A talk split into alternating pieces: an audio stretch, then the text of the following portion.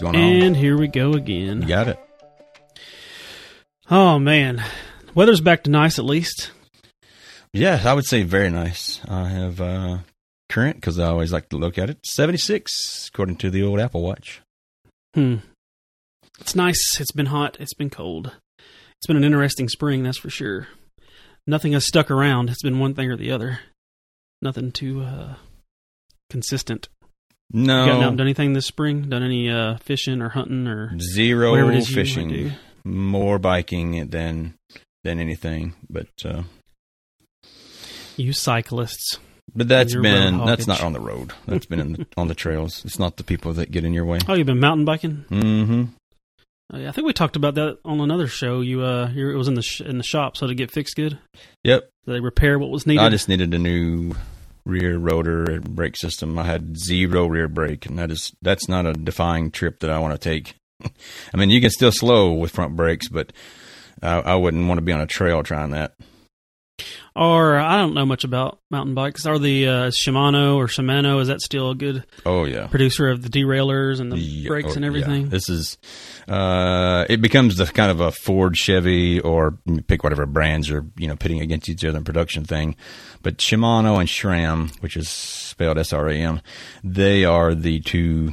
As far as I know, they're, they're the, the main two component makers. And you will find this weird, is why I'm sharing it with you. So you could go buy a really high end Trek Specialized. One of those are very popular names that most people recognize. You could buy their highest end, say mountain bike, and they will have a combination of those. Do you find that weird? They'd be like if uh, uh, Ford used some company to make, let's say, accessory things, but yet they like used one of their rivals as another part. Does that make sense? I feel like I've, I well maybe I felt like I have seen that SRAM on things before, but never knew what it was. Like I, they, they must make other little because you know Shimano also makes or however it's pronounced. They also right. make fishing rods and small things. Yes, Uh, excellent fishing rods. or just reels. into the small mechanical thing. Yeah, my best reel I have is a. I always said Shimano as a kid, or I can't remember Shimano. They, uh, Shimano, right? Yes, and that uh, it's one of my favorite reels as well. Is the Shimano, and I mean I like both those guys equally in terms of the bike components, but uh, not that this is a bike show for anybody who's into bikes. But um, it uh, it does well. It stops now, whereas before it would not stop. It was uh, bullish through the woods, and I did not enjoy that. It was fine to the neighborhood, kind of this uh, COVID, coronavirus lockdown. Uh, being outside a lot more with your family. Is it a disc and- brake? Yes. Or is it just on the rims? No, no, no, no, no. The other disc now. I've never had a bike with that kind of brakes. I mean, motorcycle. I've never had a cyclist. I think mm, that I- I- that has found its way that the all the way down. Yes, it has found its way all the way down to the much more budget friendly version. And of course, like every new thing, it started out being only the highest end stuff, probably. Uh, Mhm. And Like I remember when shocks started coming on Mhm. Huffies on the front. I was like, well, you don't have shocks. Your Right. your bike sucks. Right. Speaking of Shimano, um, my buddy finally got a, uh, a bait caster, and he's trying to get me to get Oh. one, and I can't decide if I want to break down yeah, and do what everyone does and do the hand switch, or if I want to continue my stubborn idea that I want to reel with my dumb hand, which is my left hand, and that way I don't have to switch hands after I cast, or, or right. if I wait if I did, the, yeah, yeah, so I don't have to switch hands, which. Find when you have these things So when everyone does it a pause for just certain way. second. There's usually a reason. kind of explain, just not to turn it into fishing 101, but you're talking about a reel. It's not your average, like uh, what you see in a movie reel necessarily, or, or what your kid would use. This is uh, a little bit next level, meaning like you have to control the spool, which is what holds the line on. That if you just sling it- it'll it'll what they call bird nest or make this giant spool of string that will take you hours literally to cut through. So you're going to have to use uh, the person that uses this has to use their thumb to control the distance of the cast, the speed at which the spool goes. So the hand that is left holding it after you have you know cast, it needs to be. Um, What's the word I'm looking for? Uh, kind of sensitive to things and not be uh, uh, awkward. Maybe Right. You either need to be ambidextrous or use your dominant hand Right. When you're casting. And I'm right-handed, so I would be casting with my right hand, which is exactly how I do it with spinner rods. Which, if you don't know what a spinner rod is, it's the ones that hang underneath the pole, And to they flip have the like little an open bail over. with the little yeah, the little I call it a bail, but it's really just like a little Metal of wire. Yeah, and those are open face. Those are just typical spinning reels. So I would crank that one with the left when you're retrieving the bait Because you cast with your and I right. would hold the rod.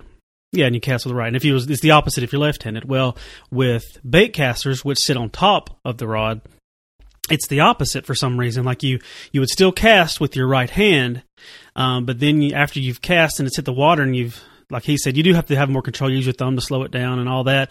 After you do that, you have to switch hands and then crank with your right hand, which to me. I mean, I haven't done it, and I know there's always reasons why things are the way they are. and that's just the, To the me, way that that, seems done. backwards. Not necessarily have to. and I don't want to like I don't want to crank with my right hand because that's my good hand. Like it, I feel like I could feel the fish bite better in my right hand. I would have more control over the rod and the bait with my right hand. And in this case, my left hand will be in control of all that except for cranking. Whereas my left hand can crank. There's no there's no skill to me to cranking other than you do slow down and speed up. But I've I've been fishing cranking with my left hand my whole life with regular. Um, what are the regular ones that sit on top? Just what do they call those? That's a little push button, know, like a like a Zebco 202, the classic, yeah, something like that. Do they have names? uh, closed faced. Because they're Yeah, all I guess it would contained. be- Yeah, I guess Versus would be open it. face, which is the one with the bail. Now, bat cave, bat caves, bait casters have been around for a long time, but you mostly saw them in. I only ever saw them in um, the, uh, saltwater fishing. Like I have an old, old bait caster from, I think it's the '60s, and we used a bait caster when I went deep sea fishing a few years ago. Um, and since I had played with you know the freshwater bass fishing types, I knew how to use theirs. It's pretty much the same thing. Now, in those cases, anyway, I think you're going to want that crank on the right because your strong arm, being you're right-handed. Yes, you won't get That- tired. that's makes that's getting into a little bit that. different thing. Which maybe that's where it maybe that's what it is. Yeah, maybe that's what it is because they were in salt water and you had to crank and Yeah, crank you're, and you're crank. coming I mean, you're 80 to thousands 130 of feet, up on a, just a Yeah, like a yeah. drop shot. or hundreds of feet. Yeah, and so maybe that's just how it. Maybe we've discovered it, But and it's it just doesn't necessarily transfer to the lake. So, I mean, to me, this is uh, a modern, you know, first world modern fisherman's dilemma. And Well, I have friends that have de- have pulled off what you're talking about. But I also know their sports habits, and I think we had a conversation about this. Like I asked you, which hand did you throw with, which hand did you bat with, golf with, and all that. Because this guy, he had all kinds of different mix-up things, and I attribute that to his preference to wanting to do kind of the opposite. Because a traditional right-handed person will cast with their right hand and crank with their right hand in one of these quote bait casters, which means you're having to do that hand switch, which is what you're trying to avoid. For whatever reason, Mm-hmm. Right. that's just what right-handers have always done, and have done the opposite of that, to my knowledge of the few that Right. I've been around fishing. unless they've you know had a right-handed reel, which would be weird. Maybe they've learned to do it backwards. Which I do have friends who um, learned to play guitar. They had it upside Mm. down, you know, right-handed, and they did it that way. Because left-handed guitars were usually a little more expensive, only because you couldn't find them used as Right. much. Um, but yeah, so the whole point in this whole thing was, um, I just think I want to do it right-handed. Now I don't have any experience at it, so everybody's like, "Well, you're just do- used to it and just do it that way." That's just how it is, and I myself know that I am being stubborn and accepting this new idea, but it's because I have reason. Like I think that it's just it's the only reason why they use those bait casters that way is because that's how it's always been done. But there are people who think the way I do and go get a left-handed bait caster. For sure. Um, my solution what for I'll you do. There's only like, but there's only one. There's only one professional I know that does it though. All the other professionals do it the quote unquote way you're supposed to do. it. switch hands. And I don't know that it, I, I don't even know that I would even give it the strong word of say supposed to. I would just call it the way that everybody's done it. They they do it. You're you're a very analytical person, and you're always looking for the most efficient way to do things. Sometimes you'll say the right thing, but a lot of times in life there is no quote right and wrong. There might be a way that happens Right. with less error. I think that might be what you're looking for, but. In this case, if you can get access, I mean, I have all the right hand crank ones you want to try. If you can find you a left-handed one, that is my way to suggest for you to do this because I, these things aren't Well, cheap, did- and I don't want you to make an investment that's what I and in you, and in your stubbornness go like, doggone it, this does not feel right, but I'm going to stick to this because this is what I said I'm going to do. Well, I don't have that type of personality. I so that, which is why I don't consider myself stubborn. Um, because I if I get got Only on the one, front end, not the and back. I was end, like, right? Yes, like if I got one and I was like, well, this sucks. I should have done what everyone else does and, and gotten what they did. And if it doesn't work, I'm like, okay, well, here's this. And now I know. I'm like, okay. And then I would tell people that had that same train of thought. And I can't think of other examples. Be like, nope, I thought the same way you did. I tried it. It sucked. I was an idiot. Do it the correct way. Or, yeah, here I go again saying correct. Do it the way that you should. Are you, um, straight down the middle? I mean, are you? Uh, I don't know how to say this. Do you do everything your dominant hand, like shoot, play golf? Mm, Yeah, I don't have those football? like weird. Very, I like I write with my right hand, which is what we call dominant hand. You I shoot, shoot right-handed, right-handed. all that. Um, every you know, I, if I, I'm playing softball, baseball, I am on from umpire point of view, left side of the box, which is where quote right-handed batters are. Golf with a right-handed set of golf clubs. yeah. You know, all the stereotypical things.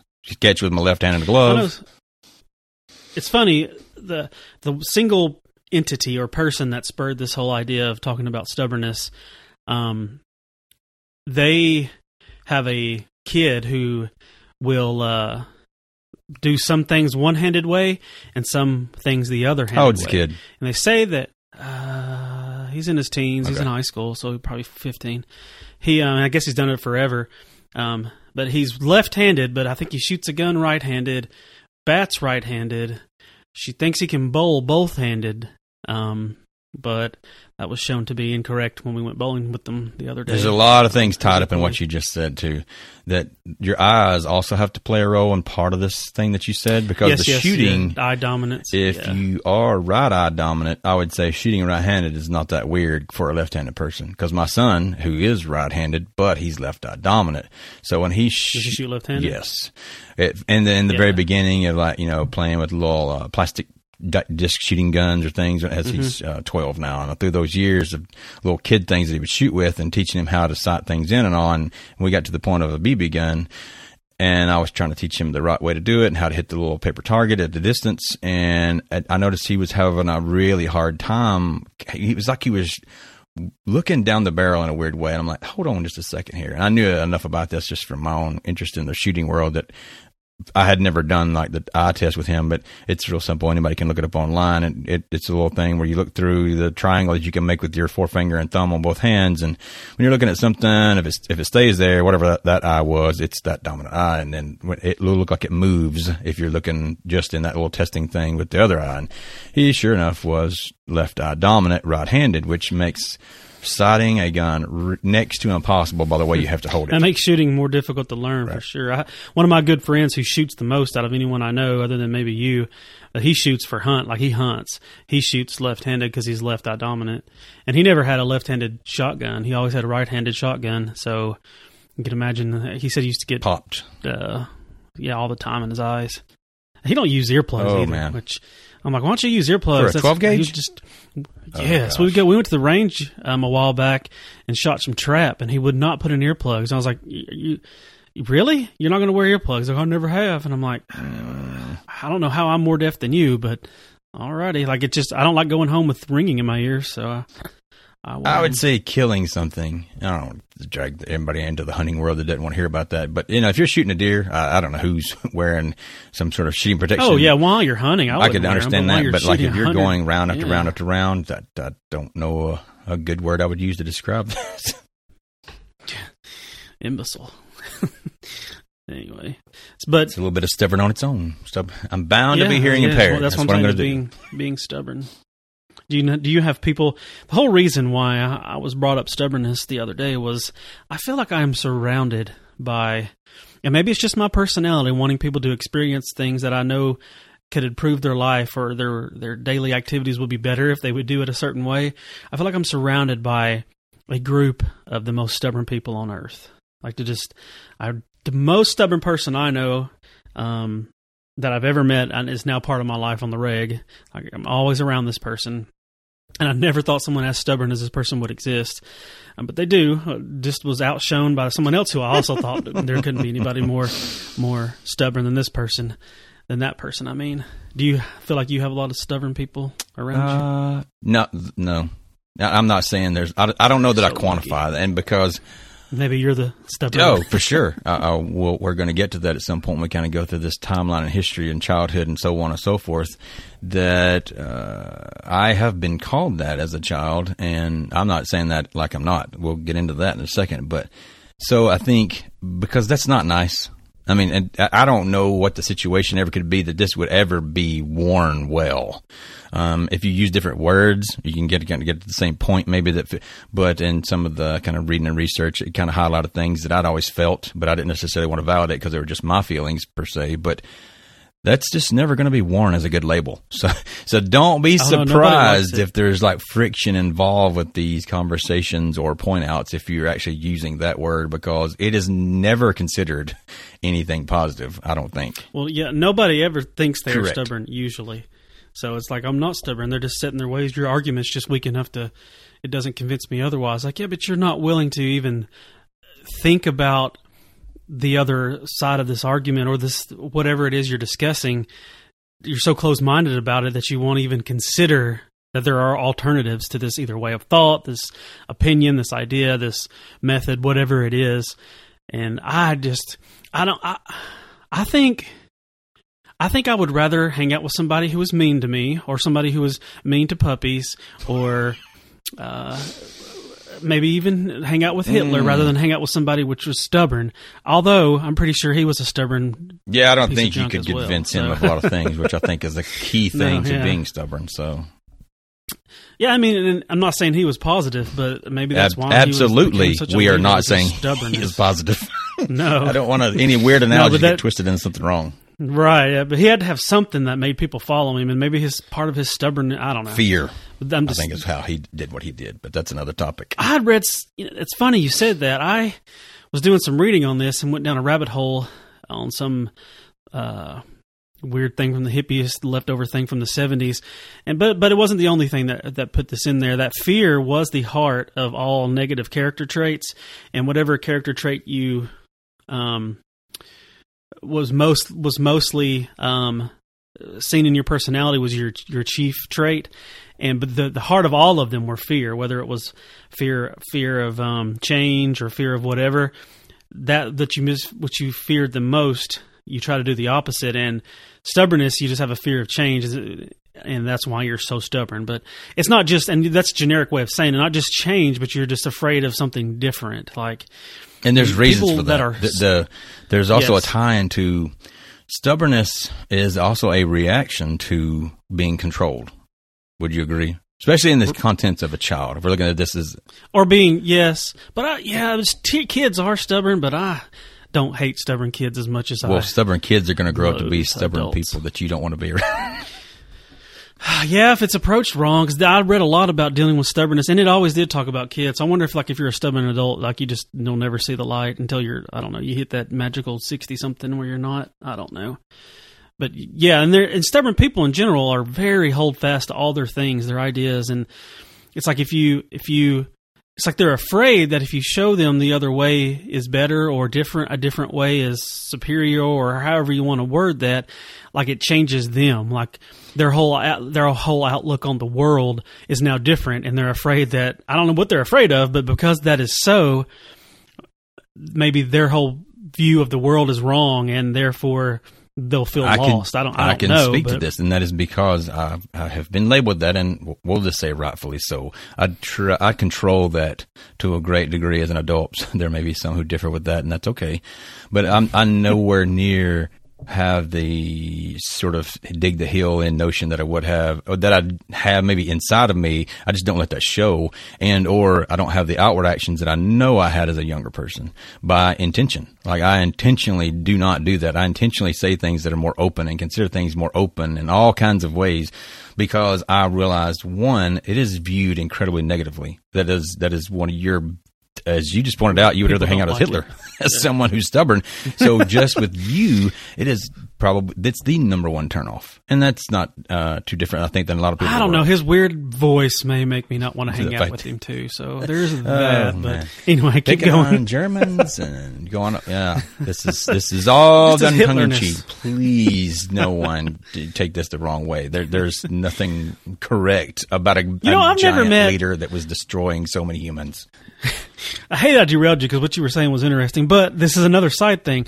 I have never met a German that wasn't just fun to hang out with. I haven't met a whole lot of them, but I have met maybe 10 or so, and they were just, they were borderline goofy, all of them, at least, and just funny and just happy. And maybe those are the ones I was going to say, here and, uh, unaccurately, visit. You're only meeting the people that are willing to leave their homeland to be part of uh, America. Had Yeah. had you toured and or maybe lived over there, the fatherland, or is that Russia that Yeah, calls it the motherland. I don't know, motherland. paternal, maternal. That's true. Anyway, sorry. Can you find the rails Um, again, or It had something to do with my own identity as a child being this way and, and kind of changing it now because I see that it's negatively viewed. So by that intention, I kind of cloak that, if you will. And I think it's somewhat successful because I don't know that uh, it has it has not reared its ugly head to to my deficit in a while. I'll put it that way because I have to consider everything. But oh, to to the point, this is it the people that are this way, and I firmly believe there are quote born traits because we'll get into a moment of talking about how little kids act, and I'm talking very young, just learning to crawl. Like this is not just that lay there babies, and I wish I could remember my kids' age when they were doing all these things because I lived through that twice, loved it, but I don't remember like yeah at this age is what I'm talking about. So unfortunately, someone who wants those references is not going to get them from me because I can't remember if they were crawling at six months, nine months, or eighteen months. It's just a bad memory of mine. But I love the moment, but I don't record the moment when it happened. But kids come out with certain features about them, and I'm talking of their personality. I saw this in both of my children at a point that I thought they've not been here long enough to, to be impressed upon by me and my wife and how they do things. And my son, for example, could walk before he could walk. What I mean by that is we could catch him doing the things that were the balance and standing and might even see him moving about. But whenever you would ask him to walk, like most kids want to do it because they're going to get like, oh, good, a praise and a video and a video, uh, picture and all these things that were positive rewards for this thing. He, he refused to do it. And it was not until he was much later in what was the typical time frame of that, but we could see like people would ask, you know, is he walking yet? We're like, uh, not, not on command. like you're not going to get him to walk from this side of that room to that side of the room. And you're definitely not going to coax him into doing it. But we know because of the way he can balance himself, like he would stand up and do things and he would just drop and crawl to go from here to there. It's like, yeah, you got this figured out more than you want to let show. Maybe he had performance anxiety? Mm. He didn't want to do it in front of you, or just being. I would say other things in his life have led to me seeing the stubbornness, which he uh, shares because he, his mother, and I both, I would consider to have stubborn traits, as I have heard. I think everyone does. Let's get that out of the way. Everyone has a bit of stubbornness, but some people it's a more predom- a more dominant thing Right, than others. and I think she definitely has that. And but but just like me, and I think she mastered this much younger in life. She realized that that's not a, a pretty side of you, so she had a, way of not letting that kind of get in the, get in her own way, as we often say about people like they get in their own way, and. Uh, so going back to my point, you bind tightly to your your identity is tied into your opinion of things as one of these stubborn people. So when you're being asked to change or you're being asked to let go of whatever it is that you say you are asking this person, I, you don't understand because you're coming not from that stubborn side of the world. You don't understand. You're not asking someone just to consider biting into a burger. That is the words maybe you're using, but, but and I'm just picking a weird example. But the last 25 times they've had a burger, the texture and the taste of that made them vomit, for example. Like they have adapted to the fact that they are anti beef because I'm feeling some lifetime. or, or what, and that's not even my example. But I'm just saying we, we, I can get into my own. But it, there are Yeah. things that that just can't be explained, and you can't. You just cannot really understand. Not- you can't understand hearing me, but you can't feel it without having been there. And I think that is the part that is just very odd to the outside observers. That you're asking them to change or compromise their identity and that is a big portion of not wanting to let go because it would just be like something that might look trivial as to tasting and trying foods. It's almost held at the same sort of uh, guardedness as someone's religion or political belief. Now, does that make a little bit more sense now that when you're thinking about these people that all the things that you're kind of asking them to be open to, that so many things they cling to with that sort of strength of religion or political belief? Does that make it at least make more sense? Well, I guess I never considered people can, being picky eaters or uh, stubborn about eating anything um, high and hold it in such high regard as their political ideology or it's very or personal theology. Which I just why I picked um, those two things because I think they're very personal. I mean, I guess when you put it in those, that I mean, that makes more sense. But I still don't understand why people. I mean, people are different. I guess um, it's frustrating to me. Maybe because maybe I'm the way I am because I was surrounded by so much stubbornness. I tried to. I would try to be anti-stubborn. Although some people say there's no opposite to stubborn, but I think being overly open and un- unopinionated would be the opposite of stubborn. Um, but I'm open to anything. Like I, I feel like I am. Like that doesn't mean that if I have an opinion on something, I think I'm correct. I'm going to just stand down. I will allow you to present your argument, and I will think about it, and I will um, consider what you've said, but I will still weigh all the facts. The people I'm talking about don't like. They will not. They will not look at it. like it's not just food. It could be anything. Like I, I, try to con- I tried to convince this the same stubborn person about um, vaccines. Like they they they they're not anti-vaxxers. Um, Mm-hmm. All of this person's There's just a particular one that they don't They even- like or they're afraid Yes. of or something. Yeah, they don't. Yeah, they don't want to do the annual flu shot. Um, they think that it's trumped up, or that it's you know just big pharma for some reason. Um, and you try to explain, okay, well the reason why you have to do the annual flu shot is because of the um, the shift. mutation of the flu virus and how it works. And you, you try to explain all viruses aren't the same. But then the counter argument is, well, if you still have to get it every year, then why do you even get it at all? Like you still can get the flu if you get the flu shot. I'm like, yeah, you can, but your your chances of having it are significantly lower if you get the flu shot. And maybe that's why that strain's not so prevalent that year is because it was in the flu shot. And then maybe, just maybe, you'll have some holdover from that year's flu shot for the next few years, maybe even forever. I, I'm not sure what the data says on that. Um, although I would think so. Um, side note, because of um, I don't know if you remember the H1N1 Mhm. outbreak in 2008. I lived through that because I had it. Faded. 2009. Oh, did you? Yeah. Oh, yeah, yeah. I Mhm. think you told me. Yeah. So I was reading through some data because you know we're we're still in the pandemic now, the COVID nineteen pandemic, and a lot of people are comparing it to the flu and yada yada yada. And digging through some data, um, I was reading that normally flu deaths and things with viral infections are the elderly, especially um, SARS type viruses, which are respiratory and, and influenza.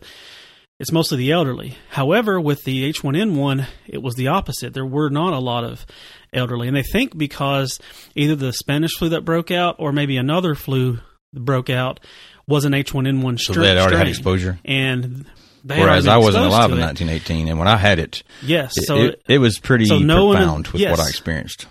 So I don't know if you can extrapolate having an actual infection and a vaccine to having future like what I, my point in this was if you get this flu shot this year maybe you're you'll be vaccinated or immune to that particular strain forever or for a long time but if you can be um, if you have H1N1 immunity from you know uh, an outbreak that was 50 to 60 years earlier then or however much longer if it was the Spanish one that's Yeah. almost 100 years I think that's But there was also years. one in the Um, 60s that affected.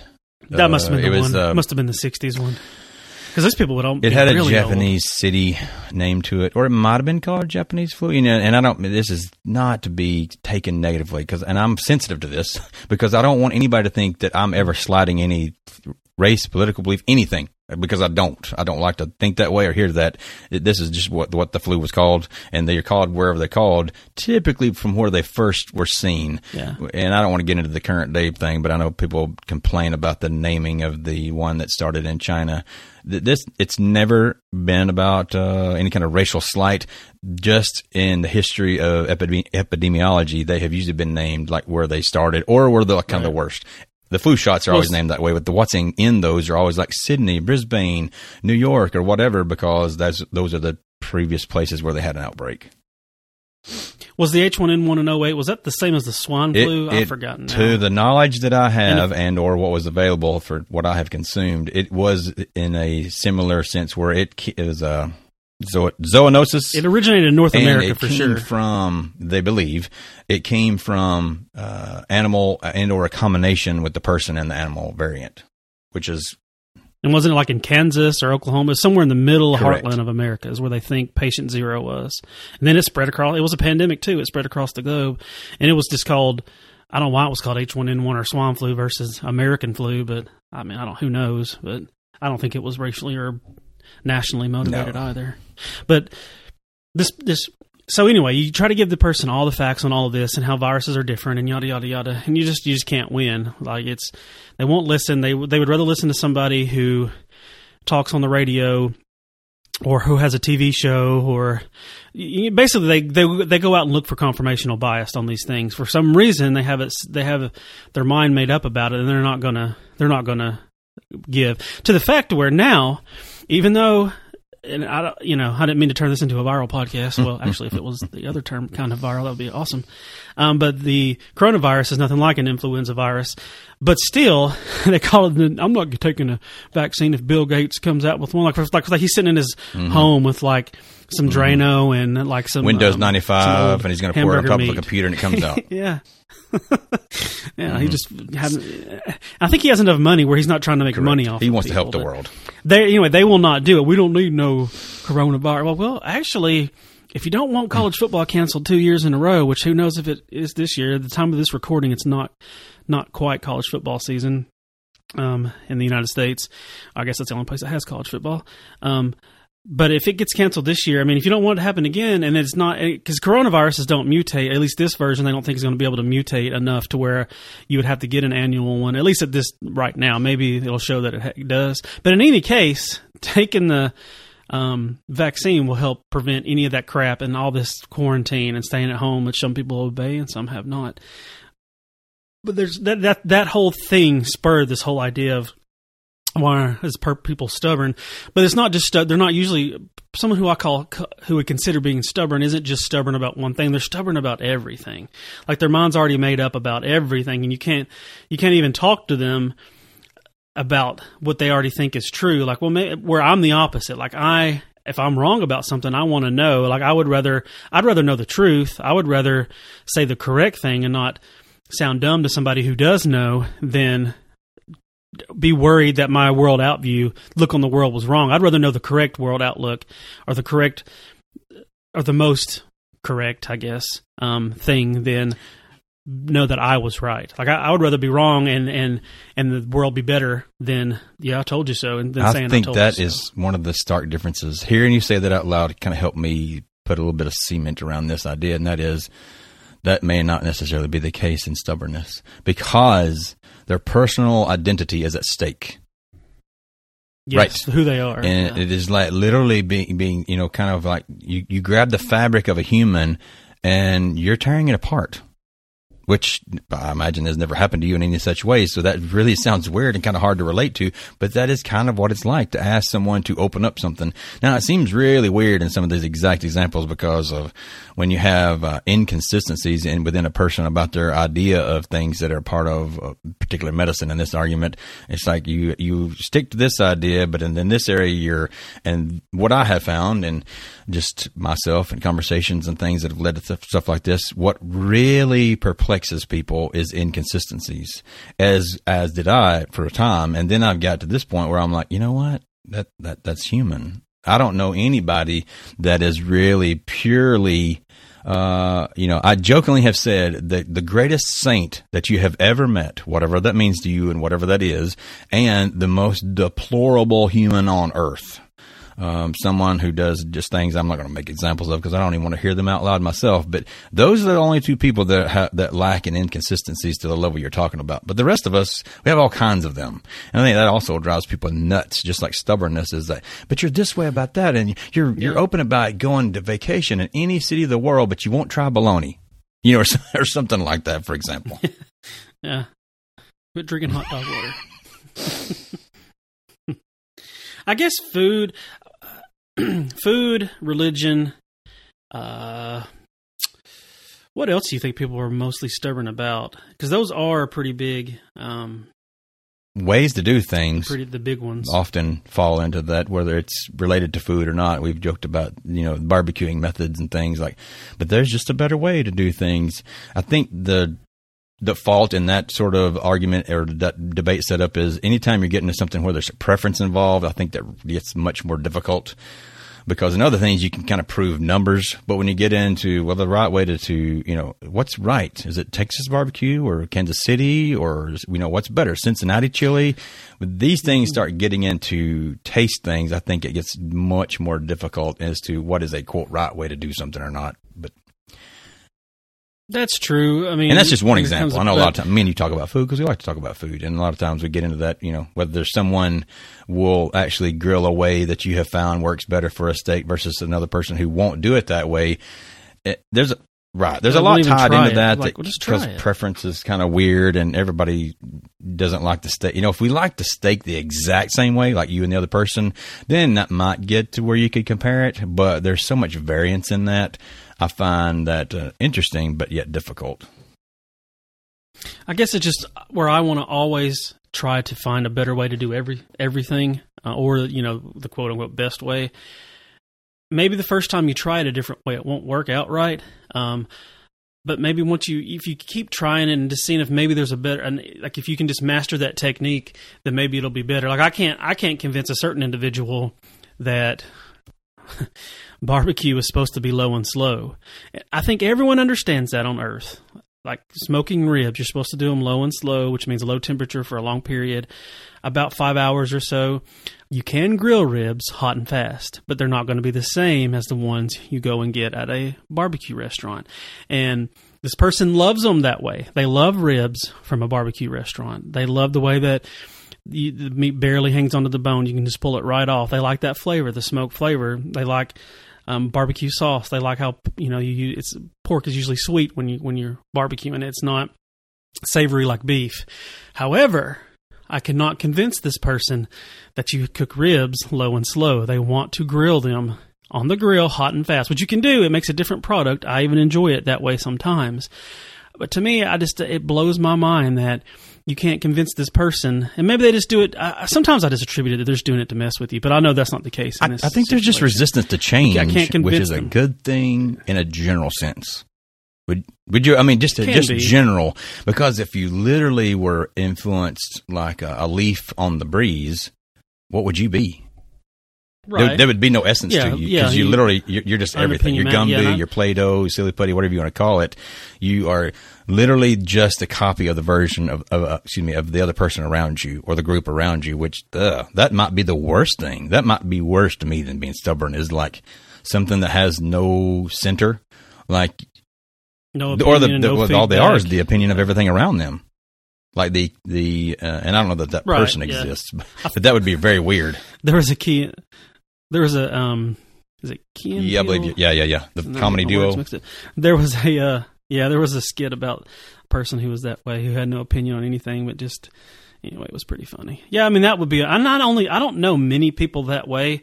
I do know a few who are super easily influenced, and you you don't really know what their real things are. But uh, also that same the same one of the same traits that person has is they're stubborn about other things like.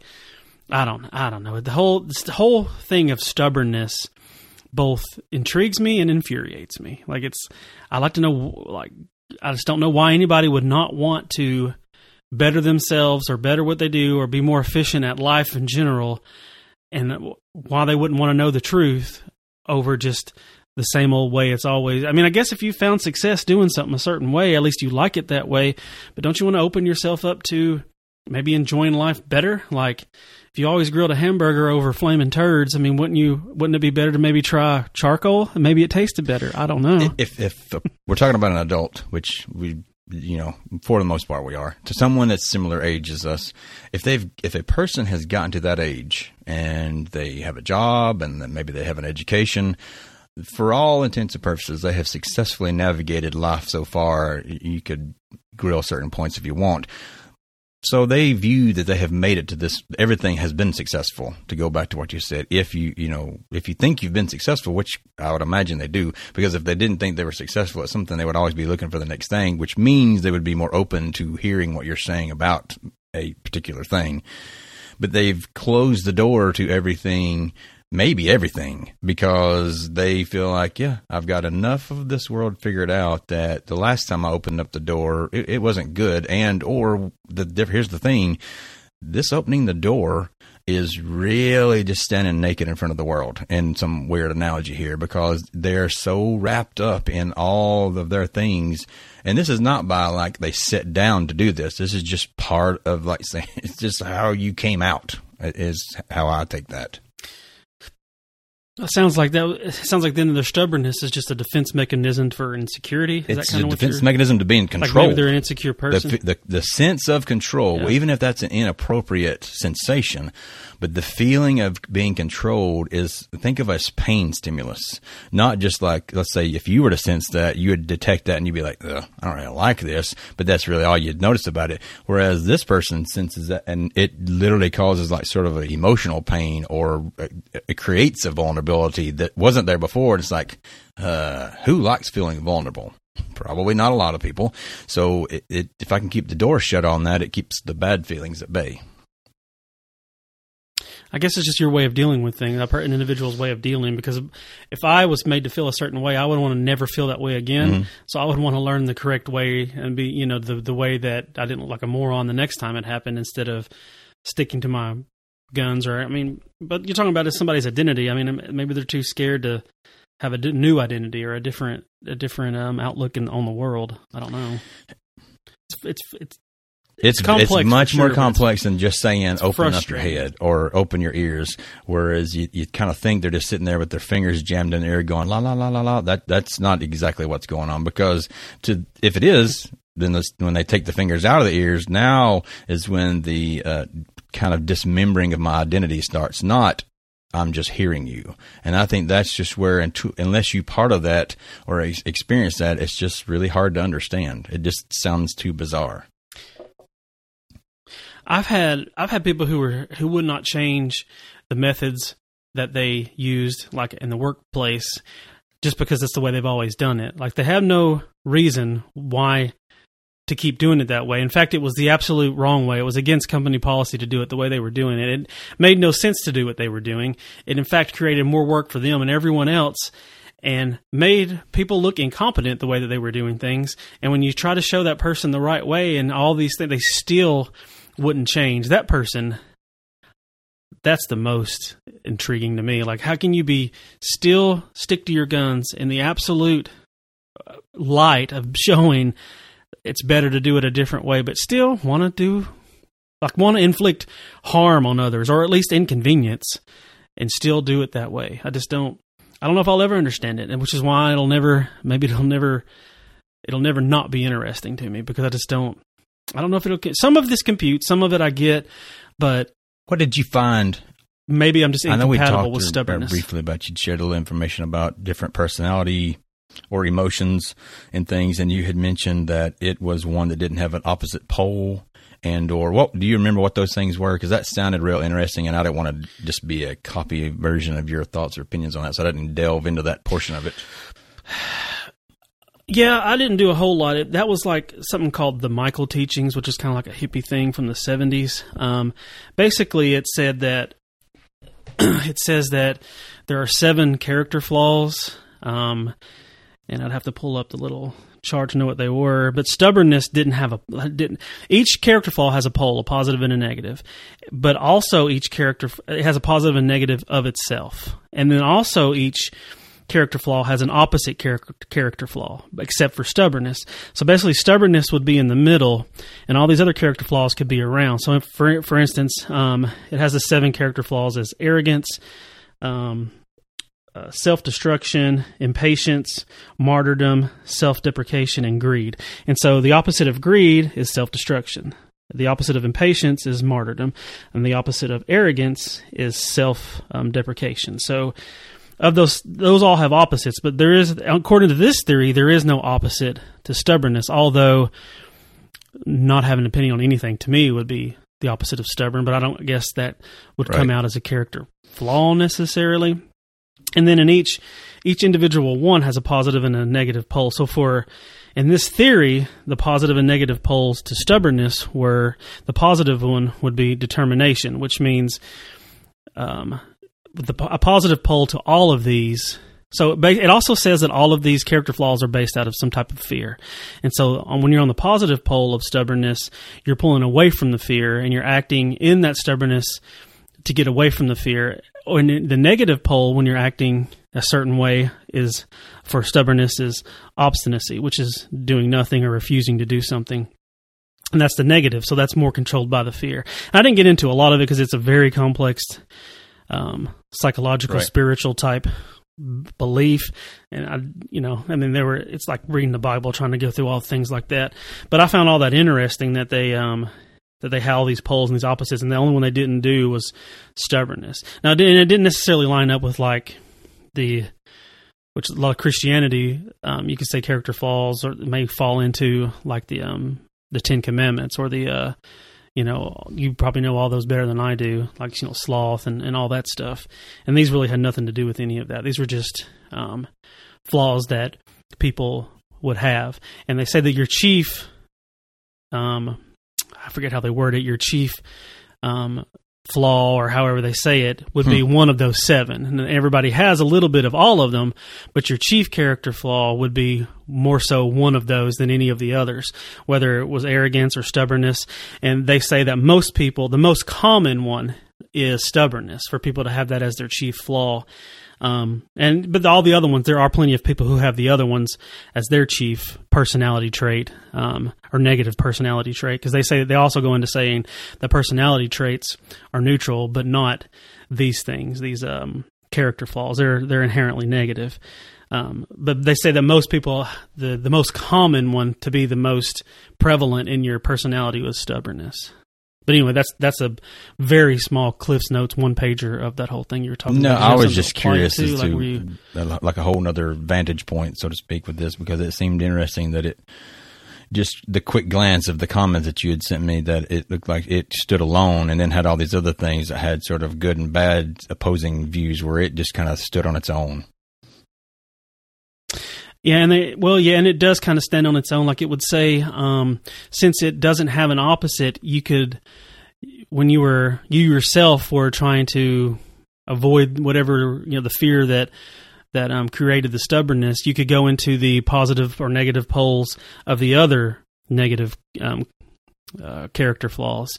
And, and a lot of it made sense. It's just real complex. It would it would take us like several shows to talk about this this theory. And this sounds like it's made by psychiatrists or you know people in psychology and they also like to dabble in spirituality and just kind of mixing it all together. I think originally it had something to do with the Ouija board and who knows how much illegal substance in San Francisco, but Right. it still was interesting to get someone Right. else's view on it. Um, because there were some stuff, you know, there's always some truth in every everything, but Do you thought that was consider really there neat. to be no opposite to stubbornness? I don't know that I would have said that outside of this. Right. Well, that's what I was saying. I, that, well, I would. I wouldn't think that was true either. I would think the opposite of stubbornness is. I can't put my finger on the word. I'm sure there's one out there. That's what we just said. Like yeah, overly openness, like overly No like boundaries. unopinionated. Right, where you just free flower power child, like there's nothing wrong. Like, like you want to go chop off babies' heads, then that's fine. You know, like Ambivalent. somebody who's not who's open to Probably everything. Yeah, is that yeah? Perhaps close to it. Yeah. No, I would. I would. It- I don't know a lot of people who are I would consider unstubborn, but I do know a few people who you can't get them to have a opinion on something, but they would have opinions on and other I bet things that they stubborn is, about. so. uh, going back to a fear centered thing. That is a fear related thing, I think, as well. Is that they have everybody? I would think, and this is wide sweeping things from two people that are pretend at best to be armchair uh, psychiatrist That as far as these opinions and points go, is I would think that everybody has developed some sort of pattern or life code or whatever they would want to call it, their their being, how how they are about things. And someone who presents herself in that way you're talking about, how they tend to be just open to whatever, whoever those people might be, or the ones that are at least most like that. Um, have found that it was really a negative experience for them to not be open to certain things. So that just to adapt and kind of be that people pleaser, which is definitely a personality trait. Someone has taken on the role of being more like, yeah, okay, whatever, whatever works. I'm, I'm not down with that, but you know, if that works for you, fine. I don't find that to be uh, something I see a lot, but I would think as far as rationale, that's why a person would take that on. Yeah. Well, everything is based on you know, reward seeking or pain avoiding. Like every the reward pathways in the human being, every person, Yep. it all comes down to that, one way or the other. So, in fact, I think that's in the definition, isn't it? I have the definition. I, I would agree that somewhere. that is that is the nutshell to life is seeking reward or avoiding pain. Yep, that's yeah. So that's everything, and they say that's, um, yeah, that's what it says. It says we first have to remind ourselves that the fact that most human behaviors are either reward seeking or paid avoiding. So it says stubborn people are rigidly attached to their beliefs, opinions, ideas, and tastes. They can't stand anyone disagreeing with them because disagreeing with them means disagreeing with who they are. And I would change that, not necessarily disagreeing with them, but trying to get them to change their beliefs, opinions, ideas. And I think that's a strong whatever. worded version of that because I think the general sense of what people would call stubborn. I don't know anybody that, that also can't stand the fact that someone has a different opinion than them. I, even even in my most picky Right, that's what I'm saying, Of my yeah. childhood, I recognize you may enjoy eating a big giant onion or having uh, broccoli or whatever that is. I knew a kid who would eat onions like Uh. I don't enjoy that. And you don't like onions, is that right? Yeah. He would eat it like an apple at school. He, like I was like, oh man, that's crazy. Right, I'm agreeing with you. That's what I was saying. I would change that to say they can't stand it for you to try to change them themselves. Like the stubborn person couldn't stand anyone to change their beliefs, like because that changes who they are, or they can't stand anyone attempting to change their mind. Whereas this says they can't stand anyone disagreeing with them. I don't think that that's. I know plenty of stubborn people who are, and maybe it's part of their stubbornness, who are like, yeah, you do like what you want to do, and I'll do what I do. That's exactly the opinion that people had, the stubborn people have on the flu shot and vaccinations in general. Is well, you get the you get the vaccines if you want, and I won't get them, even though we, that that's not how that's not exactly how vaccines work. But we'll turn This is through the general of live and let live Um, is what this is boils down to. Like, which is another Right. way to describe things Yeah. where there is a differing of opinions on things, maybe even greatly, but we, we choose to coexist with and, and are happy to coexist, even though the other side, this is kind of politics in general. Like, there may be hatred in there, but for the most part, no, not one party has tried to literally eliminate the other. I mean, they might politically, but th- there's not been like a governmental coup or a civil war in our country because of, the, of those political sides. It- it- this- even though there is a pretty high level of hatred, I don't think one is setting out to quote eliminate the other one in, in a literal sense of that term. yeah when you when you bring politics into it stubbornness it's really interesting because i knew people in the 80s and 90s who were what you would call staunch because you always hear the word staunch referred to republicans who were staunch democrats like they were big time I'm a southern democrat. You know that's all they ever were were democrats. And now they're not anymore. Now they're they're staunchly republican. And now they will not listen to anything the other side has to say period. Um, but before they were part of that party. And the same people were you know it's that's really interesting. I like to get to the base i like to just not talk to that person but like i wish i i wish we all had like a computer recording of ourselves and our thoughts and you could just Right. poke through it and and see why why you just because that person is this just because they're a republican i'm not going to listen to any of their ideas or just because they're a democrat i'm not going to recycle cans i'm going to throw them in the river with batteries and you know i just just to be defiant um, because that person said it um, which i get a lot of times in politics there always is some kind of hidden Sure. agenda That- hidden, that's what it hidden is. motive with whatever they're trying to do Right. so But that's part of choosing it, your yeah. actions in life But- based on what someone else either is or isn't doing, uh, I'm not really sure how I sit with that. I mean, you are who you are, and you have your beliefs Mm-hmm. and thoughts, and, and probably they will change and bend a little bit as time goes on, and as more maybe data is presented about whatever it may be. But just to lock on to something because of a party, uh, that that I can't. I just can't because I can lock on to data or I can lock on to different ideas. But the thing about locking onto a party, as you just demonstrated, those things change over, not, they don't change day and night, but they change over stretches of periods of time. So what you're really locking onto is just a word. You're not even locking onto a, a way of thinking because if, if the, the way of thinking was the Yeah. same, then it wouldn't matter necessarily which party's tied to it. maybe it maybe it's these type, these people just aren't thinkers. Like i don't mean they're stupid but they're just not critical thinkers. They don't they don't sit around and wonder or whatever. And so an easy way for them to have an opinion on everything is just to listen to people they agree with on other things. So whatever they say about everything must be correct. Like like the whole um idea of um climate change and, and just being good to the environment in general somehow is politicized. And now like if you if, if you recycle, all of a sudden you're a liberal or something. And and the same thing would be like if you accept the data that we had so far on the pandemic. Um, yeah, I mean it's ridiculous. Like so now, like now people are just everyone's tired of being quarantined, and and people are playing these news outlets, which we've talked about in other subjects, are now you know just they want they want hits and they want people to listen to their podcasts and people to watch their shows.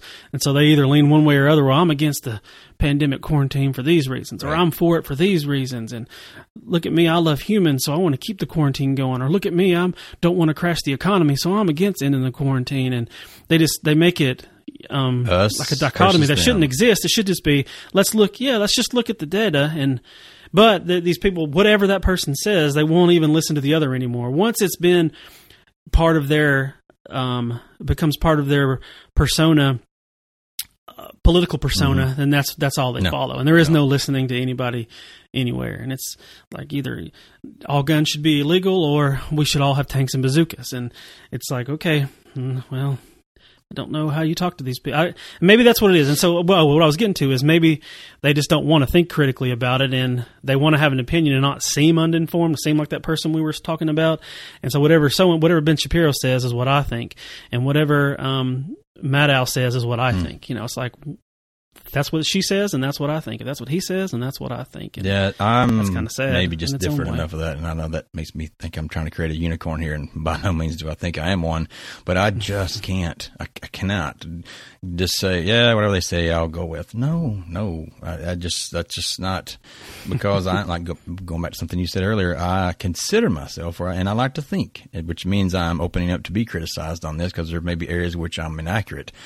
Um, data driven. Like, get, like, don't you know? Because of money, your profession, I'm sure you have been asked, as I have a million times through this pandemic, my thoughts and opinions about things, and I word my opinion very carefully because I want to be heard clearly, and I don't want it just to be somebody looking for what supports them or the opposite.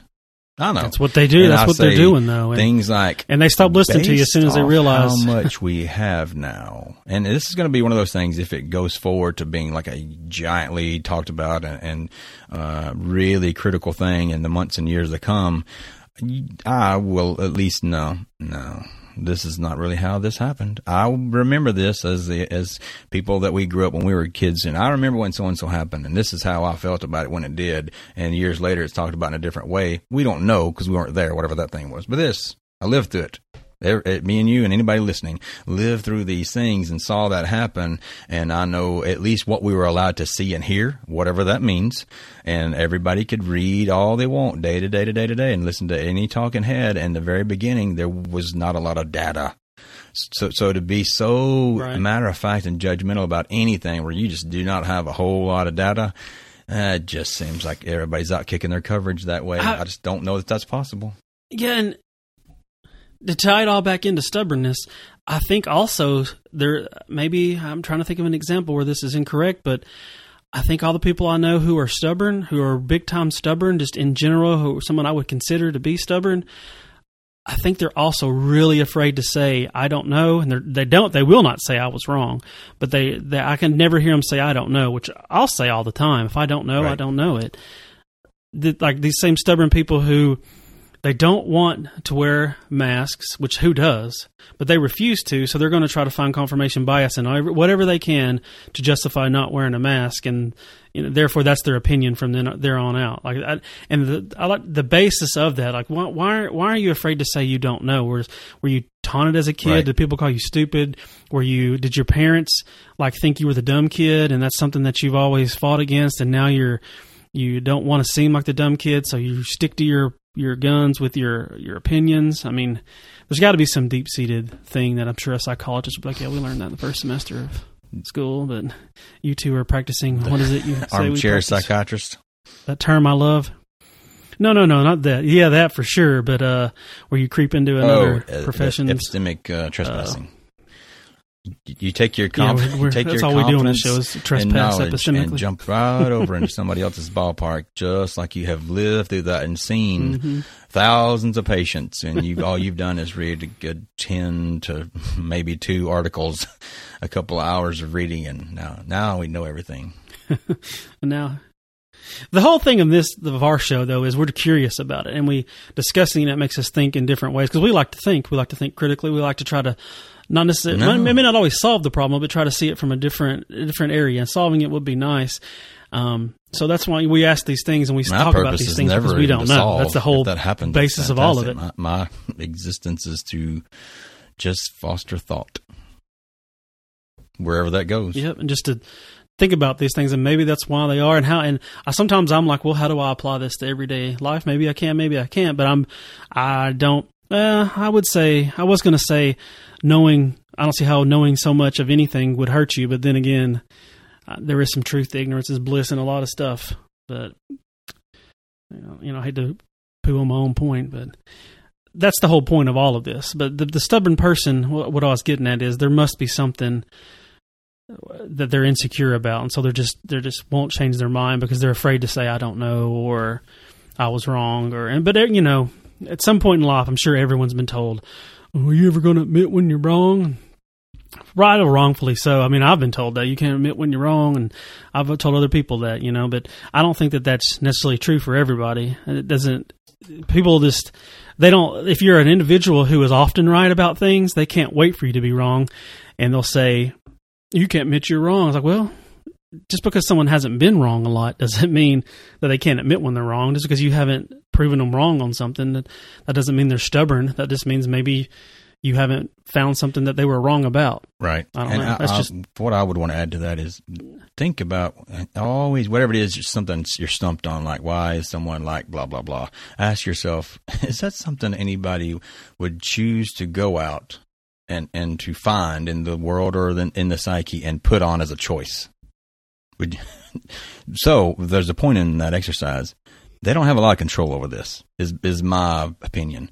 I don't think you have you have a con, uh, choice to recognize it. You have a choice to sort of kind of find a way to maybe remedy it, but just realize if that is part of someone's programming, it's not something that they just said, all right, I'm five and let me pick personality traits here. I think that's the one I'm going to choose to gravitate toward. Yeah, that, that seems successful. Like I, there, there's an element to this and I don't know if it's in totality or some, some other epigenetic things or some things are turned on that maybe they could be turned off. I don't know, but it is just part of who a lot of people are.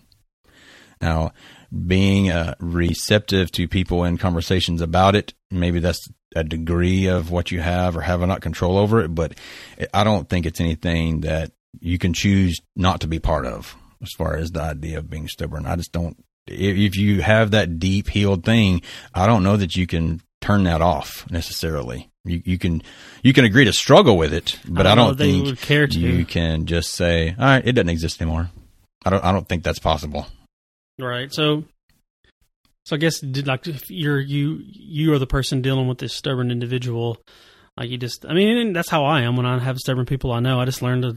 That's how they are. You just learn to live with it and t- try to make it not affect you personally as much as you can. Although when you're dealing with a, when you have to deal with someone who's stubborn on a daily basis, whether you and you don't choose to, you're forced to.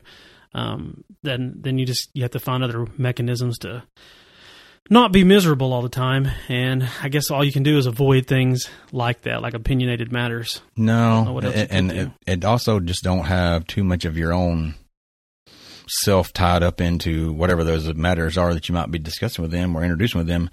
Don't be too tied to any of them. That way, if you're getting the constant blow off, it's just not going to matter to you. But if you're in, invested in trying to, because you care about somebody and you're trying to help them be less this way, it's not in their wiring to do that. So don't be offended by that. It's not an intention to be offensive to you with their response. Uh, That's from my vantage point, anyway. Right. But like when you, as a, as a healthcare professional, I know it can be frustrating talking to anti-vaxxers or people who think you, you know, you can spread poison ivy from person to person after you've watched. I mean, you just have to give them the information if they choose not to use it correctly, as long as you've articulated the, the what we know so far in the scientific world. I mean, I've just learned to try to not just let them know what you what, what what's out there, what's real, what you know, what's You what's can only give them the information. You can't make them use lot it. times they won't like accept or it. accept it. Yep, and then when people just keep wanting some kind of confirmation, they just want to. They don't call to ask a question; they mm-hmm. call to get confirmation on their opinion. Um, it's only after for so long I will only go around the racetrack with them, and I finally have to be like, "All right, well, that's all we know," you know, and Right. just move on to the next person. Speaking of moving on, where I'm at, it's about lunchtime, so I'm about Grab ready to go in this hunger. Yeah, I'm not sure where we're going today, right, but well, I'm going to go. Till next time. Are you going inside? The restaurants are back open now, so probably get it to go and bring it home. I don't, I don't like huge crowds, Part and I don't, I don't want to be. I don't, know, I don't, I don't want to have a rock thrown at me saying you shouldn't be at a restaurant. So I'm just going to go get it to go, and that'll be the risky enough for me today. Take care. Enjoy your lunch. Till next time.